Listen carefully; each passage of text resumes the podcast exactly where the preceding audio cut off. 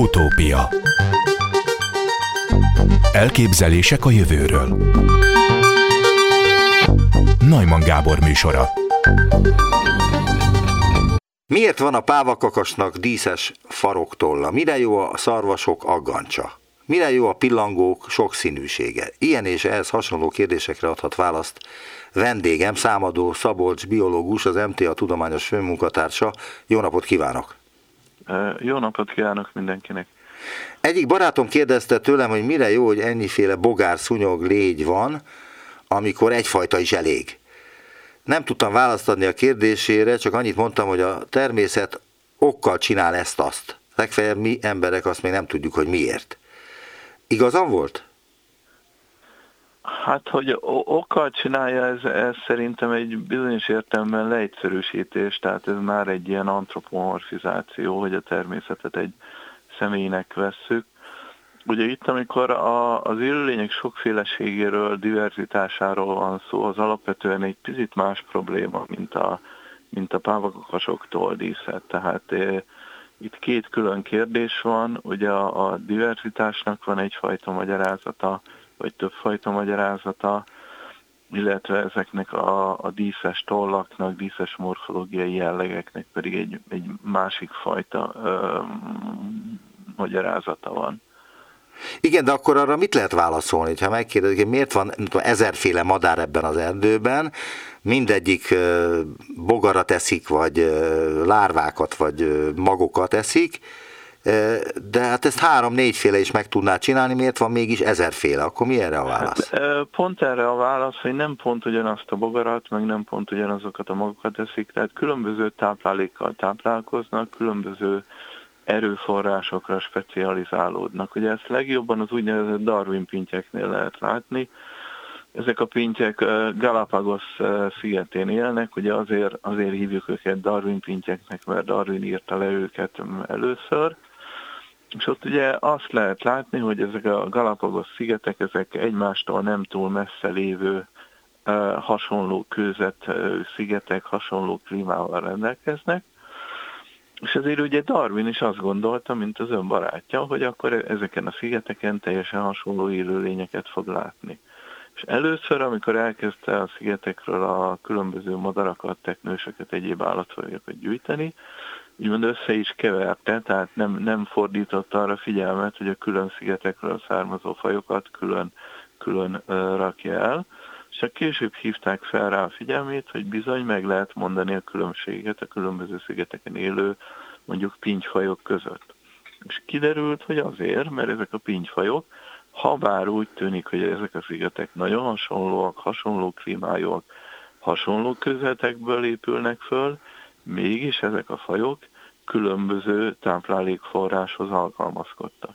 Tehát vannak olyan pintyek, magevő pintyek, amelyeknek ilyen nagyon vastag csőre van, ami a magok feltörésére alkalmas. Vannak olyan pintyek, amelyeknek nagyon vékony csőre van, ezekkel az ágak alól, vagy a fakéreg alól piszkálnak ki különböző ízeltlábúakat. Vannak olyan pintyek, amelyeknek ilyen közepes csőre van, ami egyikre is jó egy kicsit, meg a másikra is jó egy kicsit, de ugye egyikre se a legjobb.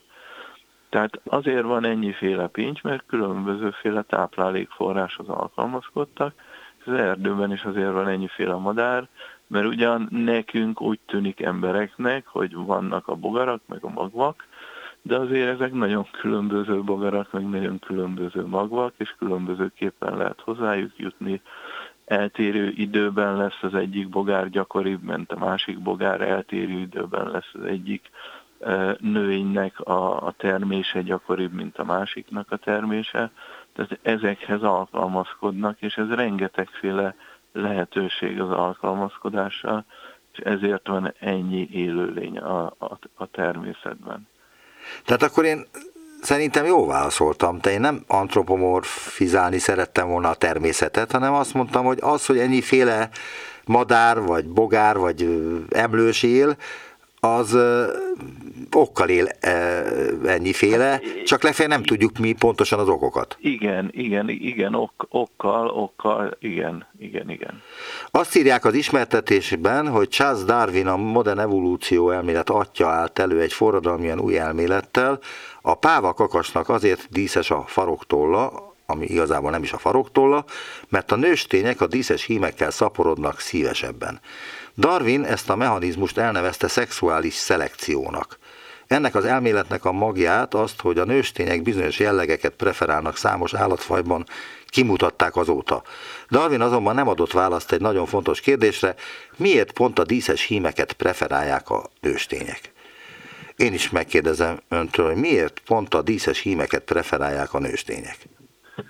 Igen, hát ugye ez egy jó kérdés, tehát ugye ez ez, ez, Darwinnak is komoly problémákat okozott. Tehát annyit azért hagy mondjak el a, a felolvasottak kapcsán, hogy ez az egész probléma ott merült fel, hogy Darwinnak volt egy elmélete, egy új elmélete, a természetelekció elmélet, ami azt mondta, hogy a, a, a természetben megtalálható élőlények viselkedése morfológiai jellege, jellegei, azok ugye az úgynevezett túlélésben folytatott küzdelemben fogja ezeket az élőlényeket jobb helyzetbe hozni.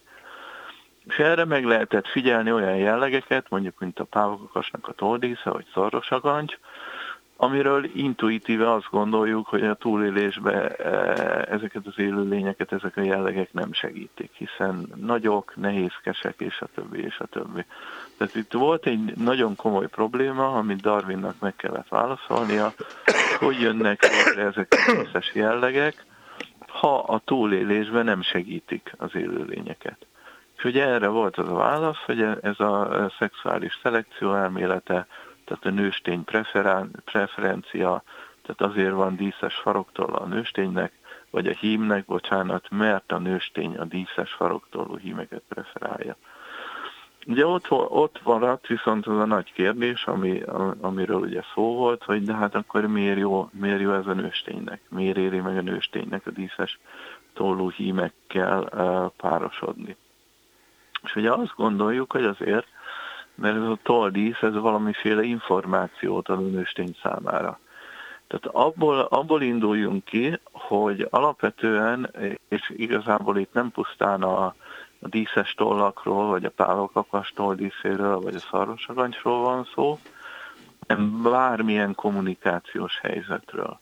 Tehát abból kell kiindulni, hogy a, ezekben a kommunikációs helyzetek azért jönnek egyáltalán létre, mert van egy olyan fél, a, akinek döntést kell hoznia. És ez a döntéshez nem biztos, ahhoz, hogy jó döntést hozzon, nem biztos, hogy minden információ a rendelkezésére áll. Tehát ugye példánkban a nősténynek kell, a, a páva tojónak kell dönteni, hogy melyik hímmel szeretne párosodni. Ez egy, ez egy fontos döntés, hiszen ez befolyásolni fogja, hogy a tojó utódai azok milyenek lesznek. De hát elnézést, hadd kérdezzem meg, hogy az, hogy egy pávának gyönyörű szép díszes faroktolla van, az azért jelenti azt is, hogy, hogy jó körülmények között él. Igen, valószínűleg eddig nem jutottunk, ide is el akartam jutni, el, elnézést, hogy ilyen hosszan, hosszan vezetem be ezeket a dolgokat, csak megpróbálom elmagyarázni az egésznek a kontextusát. Világos. A, a, a konklúzió az, az igen, az egy nagyon hasonló konklúzió, tehát alapvetően a nőstények döntési helyzetben vannak, a döntési helyzetben ahhoz, hogy jól döntsenek, információra van szükségünk. És azt gondoljuk, hogy ezeknek, ezek a toldíszek azért terjedhettek el, ugye nem csak a fávokasnál, más fajoknál is vannak hasonlóan díszes tollak, mert valószínűleg ugye valamilyen információt adhatnak a nőstény számára, ami hozzásegíti a nőstényt ahhoz, hogy jó döntést hozzon. Ugye mi lehet ez az információ?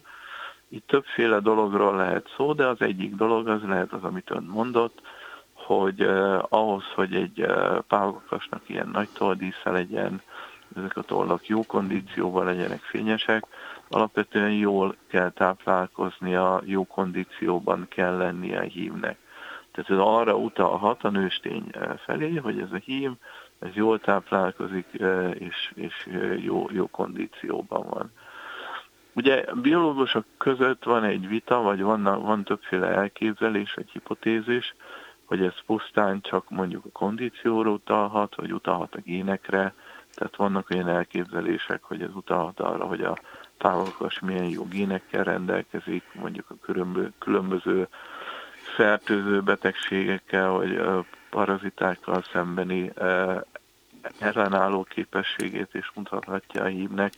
Tehát többféle elképzelés van arra, hogy mi lehet ez az információ, de valószínűleg a nőstények azért figyelnek ezekre a szignálokra, mert olyan hasznos információt kapnak, ami, ami az ő döntésüket megkönnyíti, vagy jobb döntést tudnak hozni. Készítettem interjút egy biológussal, akivel az emberekről volt szó, és kérdeztem, hogy az embernél van-e olyan, hogy ilyen, ilyen jellegű szelekció, mint ami a páváknál van, hogy a díszes tollú hím páva kakast jobban szeretik, mint a nem díszes tollút. Uh-huh, és akkor azt mondta, hogy igen, a nők ö, voltak éppen szelektálták a férfiakat magasság szerint. Azért magasabbak most a férfiak, mint mondjuk 200 évvel ezelőtt, mert hogy a nők jobban szeretik, és egyébként egy csomó dolog lehet mellette a magas férfiakat, mint az alacsony férfiakat. Ö, erről tud valamit? Hogy ez igaz-e, vagy sem? Hát az igaz, hogy az embereknél is lehet uh, szexuális uh, szelekció, tehát ez a mechanizmus, amit Darwin leírt, hogy a nőstény preferenciák alakíthatják a hím külső vagy nem külső tulajdonságait, mert a nőstények szívesebben párosodnak bizonyos típusú hímekkel, ez az embereknél is előfordulhat. Ugye az embereknél is van egy úgynevezett ivari dimorfizmus, tehát ami azt jelenti, hogy a, a, a, a hímek és a nőstények különböznek egymástól. Ugye különböző fajokban ez az ivari dimorfizmus, ez a különbözőség, ez eltérő lehet. Tehát vannak olyan fajok, ahol nagyon különbözőek, mint mondjuk a pávatojó, a pávakas, meg vannak olyan fajok, ahol mondjuk nem annyira különbözőek, de mégis, tehát például az embernél.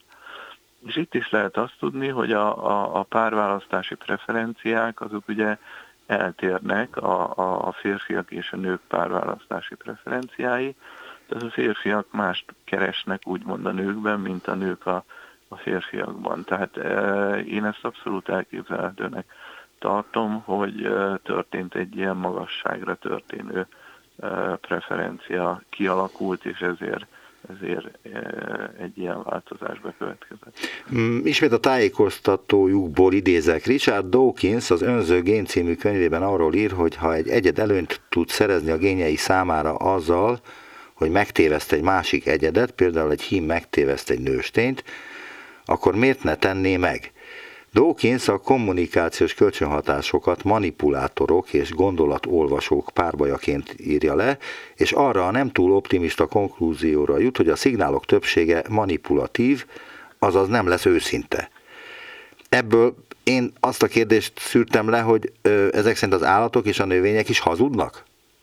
Hát ö, hazudhatnak, de itt a hazugság alatt nem, nem szándékos hazugságot kell érteni. Tehát ugye nem azt kell érteni, mint mondjuk gyakran az embereknél előfordulhat, hogy valaki szándékosan akar megtéveszteni másikat, tehát tudja, hogy én megtévesztem a másikat, és mégis ugye félrevezető információt közöl, hanem arra kell gondolni, hogy mondjuk azok a szignálok, amelyeket az állatok használnak, nem biztos, hogy pontosan informálják a másik felet az állat tulajdonságáról, amit nem lehet látni, és, ez, és ilyen típusú szignálokra van sok példa a természetben. Tehát például van, van, vannak olyan példák, ahol a, mondjuk egy úgynevezett nagyfülű naphal, ugye a naphalaknak nincsen füle, csak van egy folt a fül tájékán, tehát na, egy napfülű, nagyfülű naphalnál kétféle típusú hím van, van egy klasszikus teritoriális hím, ami teritoriumot őriz, olyan fészket épít, tehát ilyen tavak ajzatán homokból kis fészket épít. És mindig ugyanoda megy vissza. Úgy lehet fogni naphalat. Gyerekkoromban azt tanultam, hogy nézem a partot, és ha látok egy naphalat egy helyen állni, akkor ö, fogjak egy befőttes üveget, tegyem oda, ahol állt ez a naphal, a befőttes üveg szájával a nyílt vízre, és egy idő után be fog úszni a befőttes üvegbe. És tényleg így lehet fogni nap alatt, az milliméter pontosan visszamegy arra a helyre, amit ő kitalált magának. Igen, mert hogy ő őrzik, tehát ez a lényege, tehát hogy teritoriumot őriznek ezek a hímek, és van egy másik típusú hím, ami viszont a nőstényre hasonlít. Tehát mintázatál, tehát nőstények kisebbek, meg picit más színűek, tehát ránézésre meg lehet mondani a különbséget hímek és a nőstények között. És van egy másik típusú hím, ez az úgynevezett nőstény utánzó hím, ami úgy néz ki, mint egy nőstény, és úgy is viselkedik, mint egy nőstény.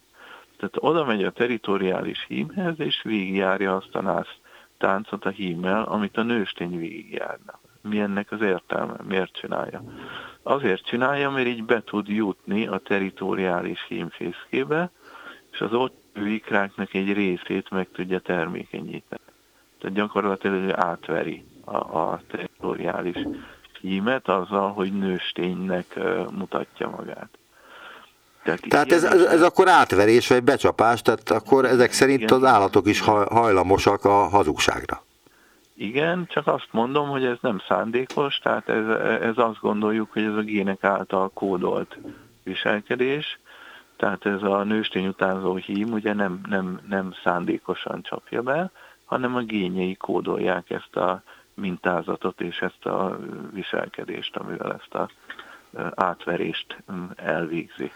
Ugyanakkor, és szintén az önök tájékoztatójában találtam, Amoc Zahavi állítása szerint, ezt ön is mondta az előbb, a nőstények azért fogják a díszes tollú hímeket preferálni, mert ezek a díszek pazarlóan költségesek, és ez a pazarló költség, ami fenntartja a szignálok őszinteségét.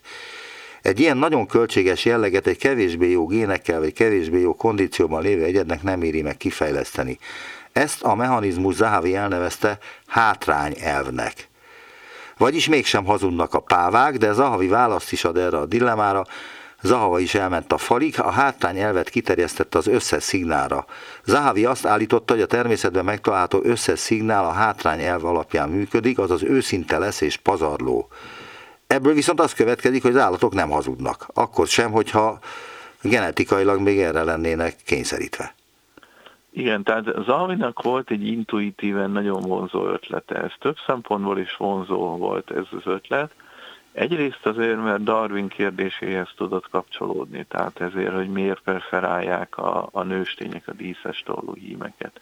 Tehát ez a kérdéshez tudott kapcsolódni egyrészt, másrészt pedig ugye válaszolt az ön által is említett Dawkins-féle problémára. Tehát a Dawkins és az önző, tehát a génközpontú szemléletmód megjelenésével megjelent az a, az a probléma is, és egyre intenzívebben foglalkoztatta a biológusokat, hogy mi, mi akadályozza meg azt, hogy az állatok mondjuk csaljanak, tehát megtévesszék a másikat. Tehát az, az az intuíciónk, hogy az állatvilágban ugye rengeteg szignál van, és ezért valószínűleg a többségük őszinte.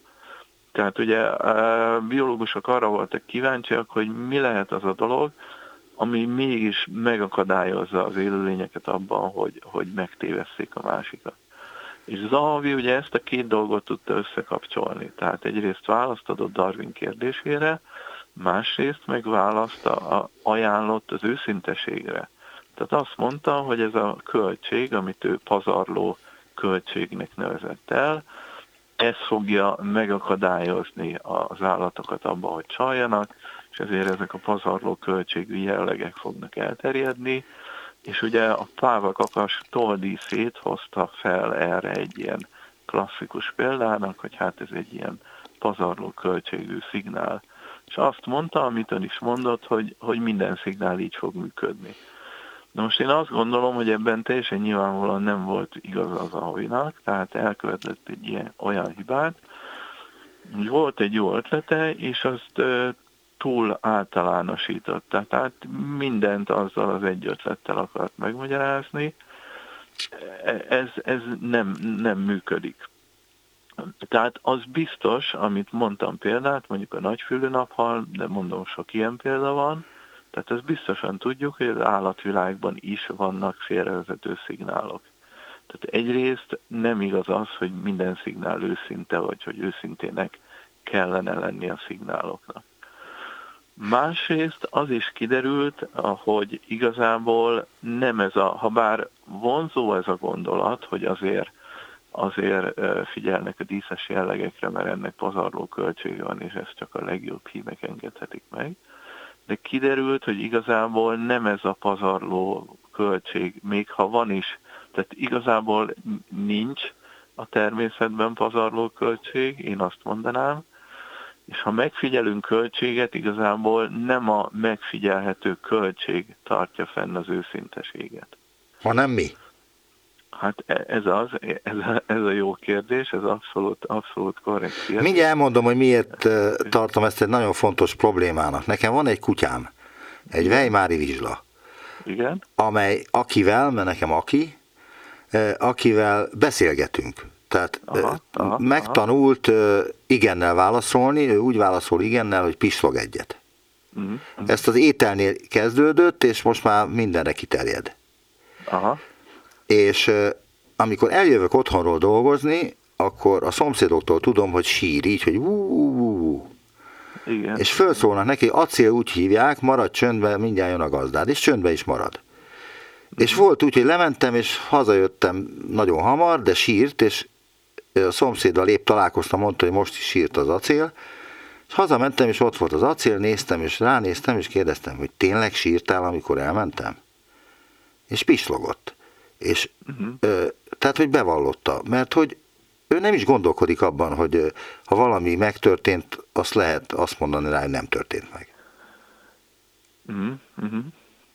Nem tudom, hogy, ez miből, hogy, ez, hogy ebből mire lehet következtetni, de jó, hagyjuk ezt, ez az én saját példám, és az önök modellje a fontosabb, ami lehet, hogy erre is választad, hogy egy általános med- med- megoldó képletet adunk írják, melynek segítségével ki lehet számolni az őszinte egyensúly lehetséges állapotait. Ebből azt lehet látni, hogy az őszintességnek az egyensúlyban fizetett költség egyáltalán nem feltétele. Megtenni, hogy elmagyarázza ezt a modellt? Hát igazából a modell az arról szól, és próbálom úgy elmagyarázni, hogy érthető legyen, tehát technikai részletek nélkül. Tehát arról szól, hogy egy ilyen, egy ilyen interakciót próbálunk lemodellezni, ahol van egy szignáladó egyed, meg egy szignálvevő egyed, mondjuk maradhatunk ennél a példánál, hogy van a pávakakos és a pávatojó, itt ugye ezt úgy lehet lemodellezni, hogy, hogy azt feltételezzük, hogy a pávakos szeretne elkérni valamit a tojótól, tehát konkrétan szaporodási lehetőséget. Ugye a kakas meg akarja termékenyíteni a, a tojónak a, a, a lendőt tojásait, tehát szaporodási lehetőséget kér a tojótól. És ugye az a kérdés, hogy a tojó mikor engedjen a kakasnak, tehát mikor adja meg a lehetőséget milyen, milyen szignálok mellett. Tehát e, ezt, ezt az alapszituációt lehet egy nagyon általános formában lemodellezni. Azt kell tudni, hogy nem ez az első ilyen modell, tehát már 20-30 évvel ezelőtt is voltak modellek, de ezek nagyon specifikus modellek, és nagyon nehéz őket megoldani. Tehát a klasszikus modell az egy 1990-es modell, Ellen Grafen nevéhez fűződik, ami, amivel Gráfen gyakorlatilag az Zahavi, hogy úgy mondhatom, Zahavi javára. Tehát am, amikor Zahavi előjött a hátrányával, akkor egy nagy vita volt a biológusok között, hogy igaz, nem igaz. És ez a modell döntötte el ezt a vitát. Ennek a modellnek az, a, az volt a sajátossága, hogy nagyon nehéz volt megérteni. Ellen Grafen mondta azt egy, egy ilyen workshopon, hogy ő azt gondolta, hogy amikor ő publikálta ezt a modellt, akkor a világon volt öt ember, aki megértette. Ez jobb arány, mint a relativitás elmélet kapcsán, én, amikor én, én ketten értették.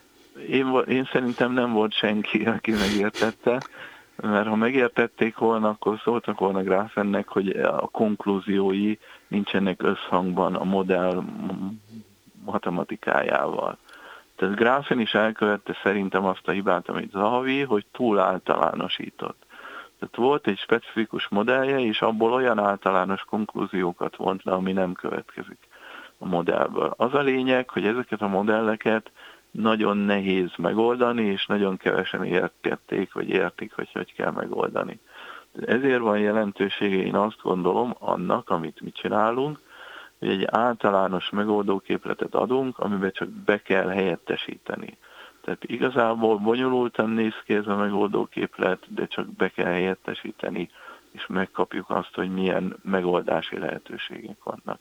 És ebből kiderül az, és itt fogok válaszolni az ön előbbi kérdésére, hogy akkor mi tartja fenn az őszinteséget, hogy nem az számít, hogy az őszinte egyed mennyit fizet a szignálért, hanem az számít, hogy aki csalni szeretne, annak mennyibe kerül. Az a fontos. Tehát akkor lesz a szignál őszinte, hogyha aki csalni szeretne, annak ugye nem éri meg. Tehát a csaló, potenciális csaló számára többe kerülne a szignált legyártani, mint amit ő ezzel nyerni tud. Tehát nem az számít, hogy az őszinte egyednél milyen költséget figyelünk meg, hanem a potenciális csalóknak mekkora lenne a költsége. Nagyon szépen köszönöm a beszélgetést. Számadó Szabolcs biológus, a Magyar Tudományos Akadémia tudományos főmunkatársa volt az utópiában. Viszont hallásra! Én köszönöm a lehetőséget. Utópia az ELTE etológusainak Éber, EEG és FMRI segítségével most először sikerült kimutatni, hogy egy embertől különböző emlős faj is képes bonyolult statisztikai számításokat végezni a beszéd feldolgozása során. A Current Biology folyóiratban megjelent friss tanulmányukból kiderül, a kutyák a folyamatos beszédből az egyes szavakat ugyanazon agyi régiók segítségével vonják ki, mint az emberek, így tanulmányozásuk az emberi beszéd észlelés megértését is segíti. Üdvözlöm az utópiában Boros Marianna, biológust, az ELTE etológiai tanszék munkatársát. Kezi csókolom, jó napot kívánok! Jó napot kívánok, és üdvözlöm a hallgatókat! Ön a kutatás vezetője, és azt kérném, hogy mondja el, hogy hogyan kezdődött a kutatás. Tehát az ötlettől az első gyakorlatig, illetve az első kísérletig. Mhm. Hát én a, én a cikknek az első szerzője vagyok, Magyar Lillával Egyetemben, a, a kutatócsoportunk vezetője Andi Csatilla, és a mi kutatócsoportunk a kutyák és más társállatként tartott állatoknak a beszéd és hangfeldolgozásával dolgozik, foglalkozik, azt kutatjuk, és hát ez a kutatás az onnan indult, hogy sokat gondolkoztunk azon, hogy miért van az, hogy, hogy a kutyák, akik akik ugyanabban a nyelvi környezetben élnek, mint a csecsemők, mégis sokkal kevesebb szót sajátítanak el az életük során, mint a csecsemők. Tehát általánosságban véve az a kérdés, hogy miben, mi, mi az a különlegesség az embereknél, ami nincsen meg mondjuk a kutyáknál. És uh, ezek keresztük a választ, és uh, igazából az volt a tervünk, hogy, hogy megvizsgáljuk azokat a azokat a csecsemőknél ismert mechanizmusokat, amik segítenek nekik a nyelvelsajátításban, és ezt ugyanezt megvizsgáljuk kutyáknál. És ezeknek az egyike a, az úgynevezett statisztikai tanulás, ugyanis a csecsemők még mielőtt megtanulnának, megtanulnának beszélni, azért úgy, vagy amikor tanulnak beszélni, akkor úgy fedezik fel a szavakat a folyamatos beszédben, hogy ilyen bonyolult számításokat végeznek a, a szótagokon. Tehát gyakorlatilag azt nézik, hogy mi a valószínűsége annak, hogy az egyik szótagot a másik fogja követni. És hogyha nagy valószínűsége van, akkor azt egy közös egységnek tekintik, és szónak, hogyha meg kisebb a valószínűsége, akkor, akkor ott meghúzzák a, szó, a mentális szóhatárt. És igazából erre voltunk kíváncsiak, hogy vajon a kutyák is képesek erre. Most ezt részletezve, tehát itt leírják a tájékoztatóban azt is, hogy különböző, például a piros labda esetén egy csecsemőnél a piros után nagyon sokszor jelenik meg a labda szó, tehát ez a piros labda számára egy egységet jelent, és ezt már könnyebben tudja értelmezni, mint önállóan a pirost vagy a labdát. Nem, nem, pontosítanék. Tehát ugye a piros labda az ugye két szó. Igen. És a csecsemő onnan tud rájönni arra, hogy, hogy a piros az egy szó, a labda meg egy másik szó, mert a piros után következhet labda, de következhet, nem tudom, piros szívecske, piros bármi, piros játék, tehát igazából a, a rossz szótag után annak a valószínűsége, hogy a la, mint labda jön, sokkal kisebb, mint a pi után, hogy rossz jön. Ez most tudom, kicsit bonyolultan hangzik, de eznek a lényege az, hogy egy egy egységen, a szavakon belül a szótagok sokkal nagyobb valószínűséggel követik egymást, mint a szavak között. És így tudják kiszámítani a csecsemők, hogy, hogy akkor a piros az egy egység, a labda is egy egység. Várjunk csak, és a piros kaszónál, amit esetleg egyébként a csecsemő nagyon kora gyermekkorában is már hall, ott akkor hogyan működik ez a mechanizmus? A piros ka, mint név.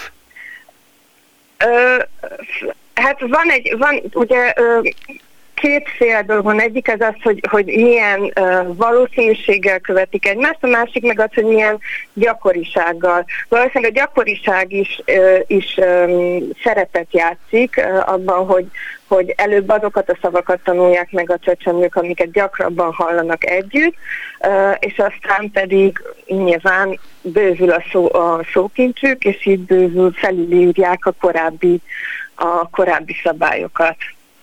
Na most beszélt arról, hogy a csecsemők azok mindenfajta számításokat, valószínűségszámításokat, meg esélylatolgatásokat végeznek egy szó megértése kapcsán, illetve hogy maguk, magukévá tegyenek egy szót, de hát ezt, ezt tudjuk, hogy nem csinálják, ezt honnan tudják, hogy ez, tör, ez történik az agyban, hogy az agy egy, számítós, egy számítógéphez hasonlóan különböző számításokat végez egy ilyen szó hallatán?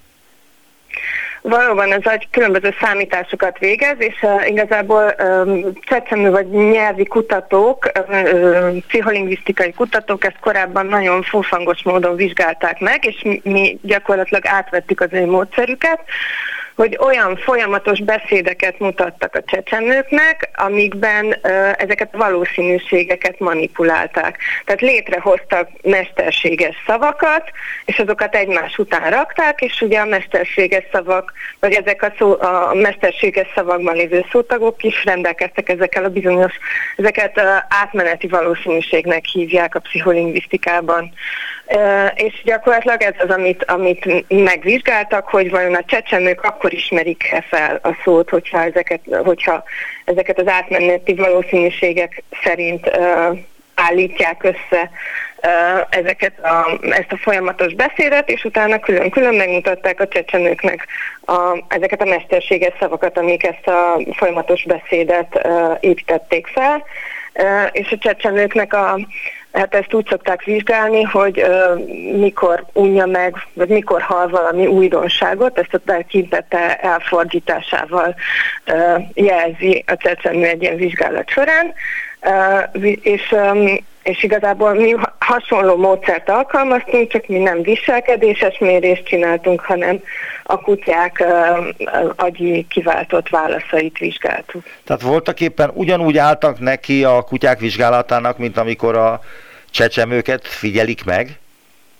Pontosan, pontosan. Igazából szinte pontról pontra ugyanazt a kísérletet végeztük el a kutyákkal, mint a csecsemőkkel szoktak, csak mi nem azt néztük, hogy merre fordítják a tekintetüket, hanem ráaplikáltuk, ráragasztottuk az elektródákat a kutyák fejére, és azt néztük, hogy vajon, hogy, hogy milyen az agyi válaszuk, amikor szavakat, ezeket a mesterséges szavakat mutatjuk nekik, és milyen, amikor amikor véletlenszerű szótagokat korábban nem hallott uh, sorrendben mutatunk nekik.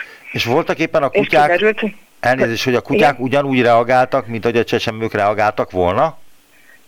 Uh, igen, Pontosan. Tehát uh, kiderült, hogy, hogy, uh, hogy ők is figyelembe tudják venni ezeket a bonyolult számításokat, uh, ugyanis nem csak arra azt figyelték, hogy, hogy bizonyos szótagok milyen gyakran fordulnak elő, vagy nem csak azok az a, a kiváltott válaszok különböztek, ahol olyan szótagokat mutattunk, amik gyakrabban vagy kevésbé gyakran fordultak elő, hanem a, a között is, amelyeknek a valószínűsége annak, hogy előfordulnak együtt nagyobb volt, mint annak, hogy, mint amikor nem.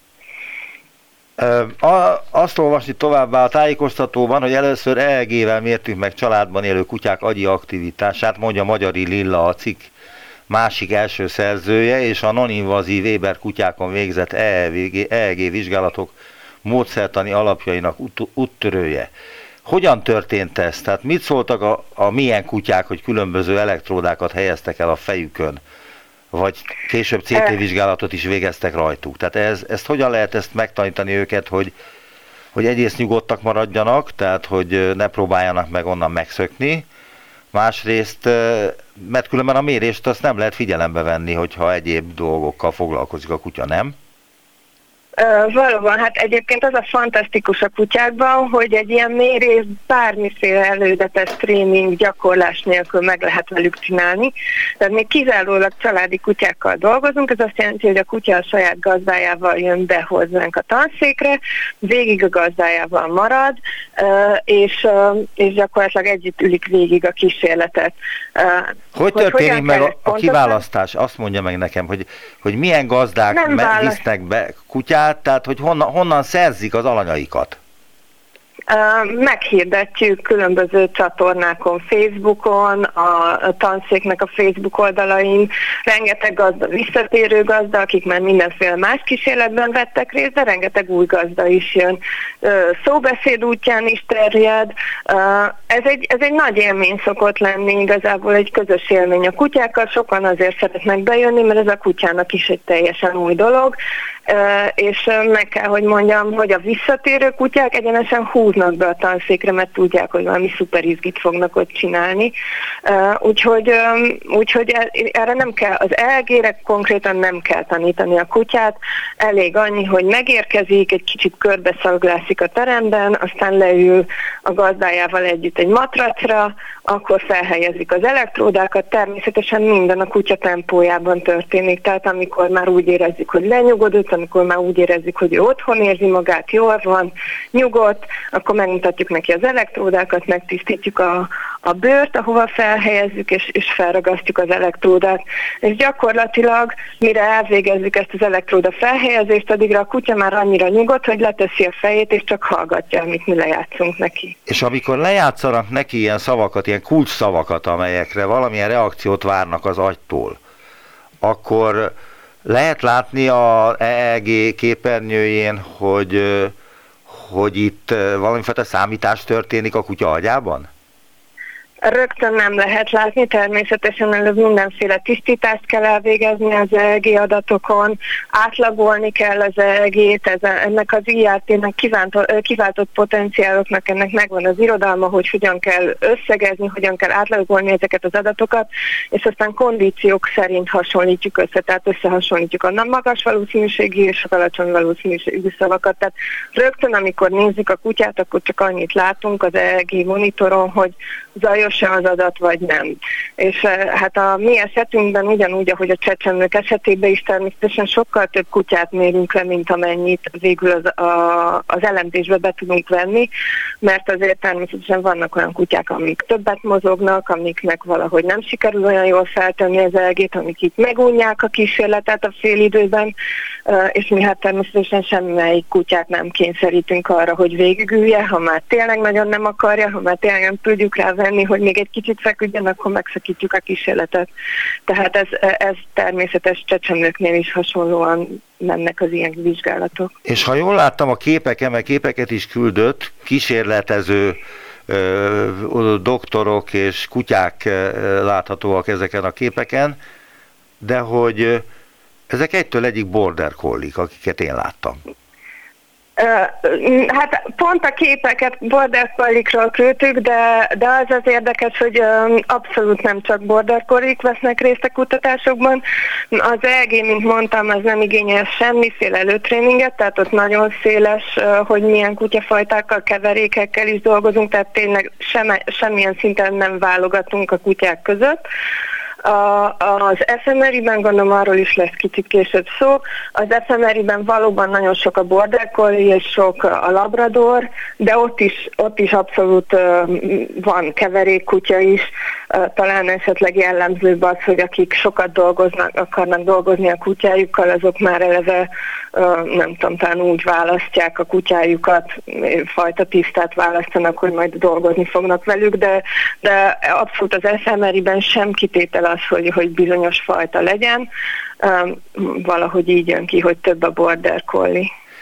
Az De ami ok, még fontos, ok, hogy, hogy bocsánat, még, még ezt hogy hozzátenném, hogy ö, csináltunk egy olyan elemzést is, amiben azt vizsgáltuk, hogy vajon a fajta, fajta befolyásolja-e, vagy, vagy találunk egy különbséget a fajták között ebben a statisztikai tanulási képességben, és a, ugyan ugyan nagyon, nagy, mivel nagyon változatos volt, hogy milyen kutyák vettek részt a kísérletben, ezért, ezért tehát nem erre irányult a kísérletünk, hogy megnézzük a fajták közötti különbséget, de nem is találtunk igazából, amikor próbáltuk nézni. Az okos kutyák, azok több szóra reagálnak, mint a buta kutyák? Hát eleve nem tudom, eleme, nem tudom értelmezni azt, hogy mi az, hogy okos kutya és buta kutya. Direkt azért tettem föl de... ezt a kérdést, mert hogy, hogy beszélgettem már többekkel az etológiai tanszékről, és ott is főleg border collie kísérleteznek, és azt mondják, hogy hát mert a border collie az egyik legintelligensebb kutya a világon. Öm, hát azt mondanám, hogy valóban például most van egy ilyen kutatási irány, ahol, uh, ahol olyan kutyákat keresünk a tanszéken, akik Tudom, a nagyon kutyákat. sok szót tudnak, uh, főleg most tárgyszavakról beszélek, és valóban úgy tűnik, hogy a border collie gyorsabban, vagy több, több gyorsabban és több tárgyszót képesek megtanulni, mint, mint esetleg más fajták, de a border collie közül se az összes. Tehát egyelőre nem mondanám azt, hogy, hogy bármiféle kutatási eredmény ezt alátámasztja. Ennek örülök, mert nekem nem border collie van, egy Weimári vizslám van, és azt gondolom, hogy ő a világ legokosabb kutyája. Igaz, hogy nem vittem el még ilyen, ilyen kísérletekre, még nem vittem el, de lehet, hogy ha úgy alakul, akkor, ha bár 8 éves és az már öreg, nem? Nem, nem, várjuk szeretettel. Vannak egyébként kifejezetten azok viselkedéses kísérletek, kifejezetten a tanszéken olyan kísérletek, amiket idősebb kutyákkal öm, végzünk, de egy eléggé kísérletlen 8 éves kutya még életerő teljesen jó. Ez, egy, ez így igaz egyébként. Most megint idéznék ebből a tájékoztatóból. Tudjuk, hogy az emberek esetében az általános szekvencia tanulást, valamint kifejezetten a nyelvfeldolgozást támogató specifikus agyterületek is részt vesznek a nyelvhez kapcsolódó statisztikai tanulásban. Kísérletünkben a kutyák esetében ugyancsak ezt a kettőséget mutattuk ki, magyarázza Boros, vagyis ön. Az általános és specifikus területek különböző agyi aktivitási mintázatot mutattak. Vagyis, ezt már én kérdezem, a kutyák agya arra specializálódott, hogy megértsék az emberi nyelvet? Hát ez egy nagyon jó kérdés, ezt én így nem mondanám ki, azonban az valóban egy, egy nagy kérdése, egy következő kérdése lehet ennek a kutatásnak, hogy megvizsgáljuk, hogy ez vajon csak a kutyáknál van így, akik, akik tényleg a 20 ezer éves domestikáció vagy háziasítás folyamata során uh, arra lettek kiválogatva, szelektálva, hogy jól kommunikáljanak az emberrel, vagy ez egy általános emlős képesség, csak esetleg korábbi kutatások ezt így nem tudták kimutatni. Ezt most mi nem tudjuk megmondani. Most kezdjük csak megérteni, hogy a nyelv elsajátításához szükséges bizonyos számítási és idegi folyamatok nem kizárólag az emberre jellemzőek, mondja Andics Attila, a kutatócsoport vezetője. Azt azonban továbbra sem tudjuk, hogy minek a következtében alakultak ki a kutyák esetében ezek az emberi szótanuláshoz hasonló agyi mechanizmusok. És akkor én azt kérdezem, hogy elképzelhetőnek tartja-e, hogy az ugatások is hasonlóan működnek, mint az emberi nyelv? Az ugatások? Igen. Nem tudom, hogy jól hallottam-e. Jól hallotta az ugatások, igen. Tehát az a kérdés, hogy vajon az ugatást is ugyanúgy dolgozza fel a kutya, mint, a, mint az emberi beszédet? Igen, igen. Um, igazából, um, hát erre több nem tudjuk pontosan, azaz bizonyos dolgokat már tudunk, tehát Andi Attilának egy korábbi kísérlete, szintén mágneses rezonancia képalkotással végzett kísérlete kimutatta, hogy kutyáknál a kutya hang feldolgozása bizonyos preferenciát mutat az emberhez képest, és ez egy, ez egy általánosan, ez egy általánosan az állatvilágban jelenlévő jelenség, tehát a saját fajtásunk hangját hatékonyabban dolgozzuk fel, emberek, kutyák, más állatok, mint, mint, mint más fajok, fajoknak a hangját. Tehát azt gondolom, hogy Valószínűleg van egyfajta talán érzékenység az emberi beszédre, vagy az emberi hangra, még ezt se tudjuk így kimondani, ezt is folyamatosan vizsgáljuk, de az biztos, hogy a, a kutya hang, és akkor itt, itt az ugatásra is gondolok, az, az sokkal hatékonyabban és sokkal van feldolgozva a kutyában, és fontosabb a kutya számára, mint az emberi beszéd. Mi a következő lépés? Hát több irányban gondolkodunk, meg szeretném vizsgálni azt, hogy esetleg a, a kutatócsoport által más gyakran vizsgált faj a törpemarat, amit szintén kerttelésből tartanak nagyon sokan már Magyarországon, meg szeretném vizsgálni ezt a képességet náluk is. Mi csodát nem értettem a, pontosan a, nevét. Törpemalacok. Ja, törpemalacok. Én marát értettem, Igen. az is egy állat Dél-Amerikában. Azt hittem, hogy az is, most, azt hittem már az is van Magyarországon, ez a Mara nevű ö, kicsit a vízidisznóhoz hasonlatos szárazföldi emlős. Azt hittem, hogy már az is divatos Magyarországon, azért kérdeztem vissza. Ne, nem tudom, erről nem tudok, viszont, viszont a, a törpemalacok egyre népszerűbbek, és a kutatócsoportunk számos vizsgálatot végez törpemalacokon is, ugyanis van egy, egy vannak, akik, akik rendszeresen dolgoznak velünk gazdák, akik történelmatokat tartanak, tehát egyik irány az az lenne, hogy megvizsgálni a történelmatokat, esetleg megvizsgálni azt, hogy amit ön is kérdezett korábban, hogy a border collik talán jobban tanulnak szavakat, megvizsgálni azokat a kutyákat, akikről már esetleg tudjuk, hogy, hogy gyorsan tanulnak szavakat, hogy náluk ez a, ez a statisztikai tanulás ez hatékonyabban megy a végbe, tehát többféle irány irányban mehetünk tovább a jövőben. Még egy kérdést tennék föl, ami állandó vitatéma kutyások, meg kutatók között, hogy, meg etológusok között, hogy, hogy milyen az érzelmi élete egy kutyának hogy mennyire hasonlít az ember érzelmi életére, a szeretetre, az utálatra, stb., hogy ezt lehet-e mérni, vagy, vagy erről jelenleg egy etológusnak mi a véleménye? Önnek erről mi a véleménye? Hát egy etológus nem szokott érzelemről beszélni az állatok esetében. Azt tudjuk, hogy mi inkább belső állapotról beszélünk. Milyen állapotról? És azért azt belső állapot. Belső állapot, igen és, és hát azt gondoljuk, hogy ez, ennek, ennek a spektruma azért nem olyan széles, mint az embereknél, de hát folyamatosan ezek a, ezek a kérdések és gondolatok is folyamatosan újabb kihívások elé néznek a, a tudomány világában, úgyhogy ki tudja, lehet, hogy egy nap majd máshogyan fogunk erről gondolkodni, de a jelenlegi, a jelenlegi tudás, vagy a jelenlegi um, hozzáállás az az, hogy mi ér, tehát állatok esetében érzelmekről nem beszélünk, inkább belső állapotról és a belső állapot kifejezéséről. Nagyon szépen köszönöm az interjút. Boros Marianna, biológus, az ELTE etológiai tanszék munkatársa volt az utópiában. Viszont hallásra! Visszaértünk a jelenbe. Neumann Gábor utópia című műsorát hallották.